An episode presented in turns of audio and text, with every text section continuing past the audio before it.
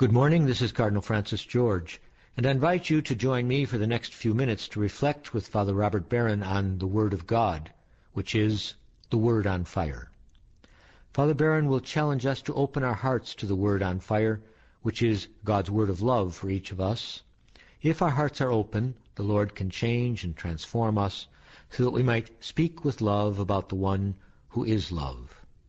The Archdiocese of Chicago, through the generosity of Sacred Heart Parish in Winnetka, now presents The Word on Fire. Peace be with you. Friends, today we come to the holiest week of the year, this Palm Sunday or Passion Sunday. We begin our meditation on Jesus' journey into his passion and to his cross. Paul said, I preach one thing Christ and Him crucified. Here we come to the holiest time of the year because here we come to that one thing. What the incarnation was about Jesus coming to the cross, nailing our sins to the cross that He might save us. The church proposes, as you know, on Palm Sunday, a reading of the Passion narrative from Matthew, Mark, or Luke. This year it's from Luke. One theologian said that the Gospels really are passion narratives with long introductions. That means that what they're really all about are these beautiful narratives, these beautiful stories of how Jesus comes to his cross and resurrection. So, what I want to do today is spend some time meditating, especially on Luke's version of the Passion that we read for this cycle of Lent. What's the momentum of the incarnation? So God's own Son, God's own Word becomes flesh. His momentum is a downward momentum, by which I mean his purpose is to bring from heaven God's love and God's compassion and God's power, especially to those people and places that are far from it. His purpose is not like the Greek and Roman gods to remain up transcendent at their own realm, but rather to come down, down into all those dark places that are far from God's love and God's grace. And so you remember at the beginning of Jesus' public ministry, he stands shoulder to shoulder with sinners in the muddy waters of the Jordan. In that shocking and scandalous scene, and it did scandalize the first Christians. Because why would Jesus, the sinless one, seek a baptism of repentance, of forgiveness? And yet there he is, shoulder to shoulder with us sinners. That's why he's come. He's come to go down into our condition and to share it. Remember when he was accused of eating and drinking with sinners and tax collectors? Jesus said, Look, I've come not for those who are healthy, I've come for the sick. Not for the righteous, but for sinners. He's a healer of souls. And so the momentum of the incarnation is downward into our fallen and dark and painful and sinful human condition. Christians, it's this momentum that carries him all the way to the cross. Because what is the darkest place? What do we fear the most? Death itself. And so that's where the Son of God has to go. Death broods over much of human life. We're so afraid of it that it turns us inward on ourselves. And that, in turn, produces sin. Augustine knew that. Somehow the fear of death is what conditions sin. Therefore, that's where Jesus had to go in order to free us from sin.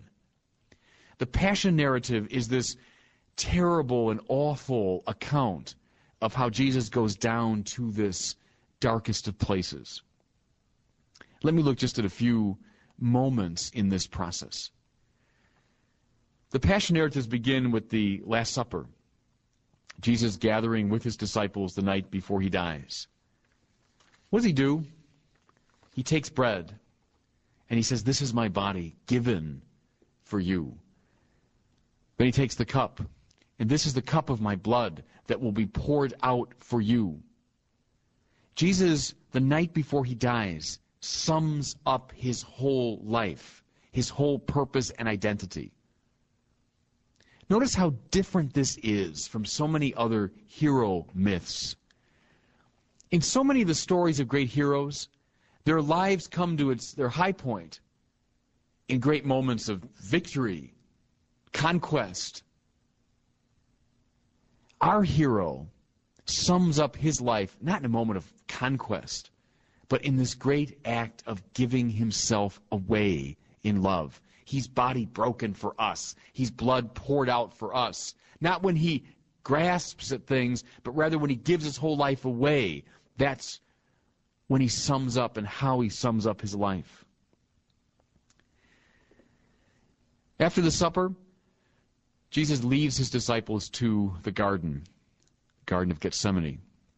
And here, of course, is one of the most dramatic scenes in the New Testament. First, he isolates himself. He leaves the mass of his disciples behind, takes Peter, James, and John a little further, then leaves them behind. And then, alone, he enters into his agony. What Jesus is doing here, according to all the great spiritual masters, is he is entering into the experience of sin. Notice, please, not becoming a sinner, but entering into the experience of the sinner. Jesus is feeling what it's like to be isolated from God. Hence his loneliness. How often in our sin we lock ourselves into a lonely place. And then he's pressed to the ground. And his sweat falls like drops of blood, Luke tells us. What he's sensing here is the agony of the sinner, the pain of isolation, the pain of rejection. Now, why? That he might bring into that darkest place God's presence and God's love. After the agony in the garden, Jesus is arrested betrayed by one of his own, abandoned by his disciples, arrested by the representatives of his own people, and then he is tossed around. There's a wonderful word in the Greek there, paradidonai. It means handed over. The temple guard arrest him and they hand him over to the Sanhedrin. The Sanhedrin hands him over to Pilate who hands him over to Herod, who hands him back to Pilate, who then hands him over to be crucified. Why is that word repeated over and over again? It's as though Jesus, like all sinners, is tossed around, not in control, tossed from place to place. Again, not becoming a sinner himself, but entering into the experience of sin, unanchored, uncentered, at the mercy of others. And then Jesus comes to the cross. And here the whole gospel narrative comes to its high point, its climax. St. John says, He's raised up on the cross, glorified on the cross. But what happens there? First, he comes to a kind of limit of physical suffering. Crucifixion was a terrible torture. In fact, historians say one of the most brutal ways that the human mind has ever devised to put someone to death. It was a slow torture involving terrible physical pain and this slow process of suffocation. What finally killed someone on the cross, they say, was the inability to breathe because a person couldn't lift himself up anymore to take a breath. So it was a slow and agonizing process, often lasting hours or sometimes days. Jesus, God's own Son, enters into this limit situation of human suffering. Friends, can pain, physical pain, suffering, often isolate us from God? Contribute to our sin? Yes, in some ways. It can turn us in on ourselves. Sometimes when we're really caught in terrible suffering, we stop looking out. We stop showing compassion. In entering into our physical suffering this way, Jesus brings the divine presence even there and says this too can become a conduit of grace. But all the spiritual masters agree it was not the physical suffering of the cross that was greatest. It was the psychological and spiritual suffering of the cross. What began at Gethsemane now reaches its high point on Calvary. Jesus' identification with the rejection and abandonment of the sinner. The Son of God goes out from the Father, strips himself of godliness, and enters into the human condition of the sinner separated from God. And so when he cries out, God, my God, why have you abandoned me? This is not just the cry of a human being. In the sort of dizzying poetry of Christianity, this is the cry of God himself. The Son of God enters so thoroughly into God forsakenness that he cries out to his Father the way we do in our despair God, my God, why have you abandoned me? When we feel abandoned by God, when we feel isolated and alone in our sin, we know that we have a friend in Jesus who has gone to that same place out of love for us.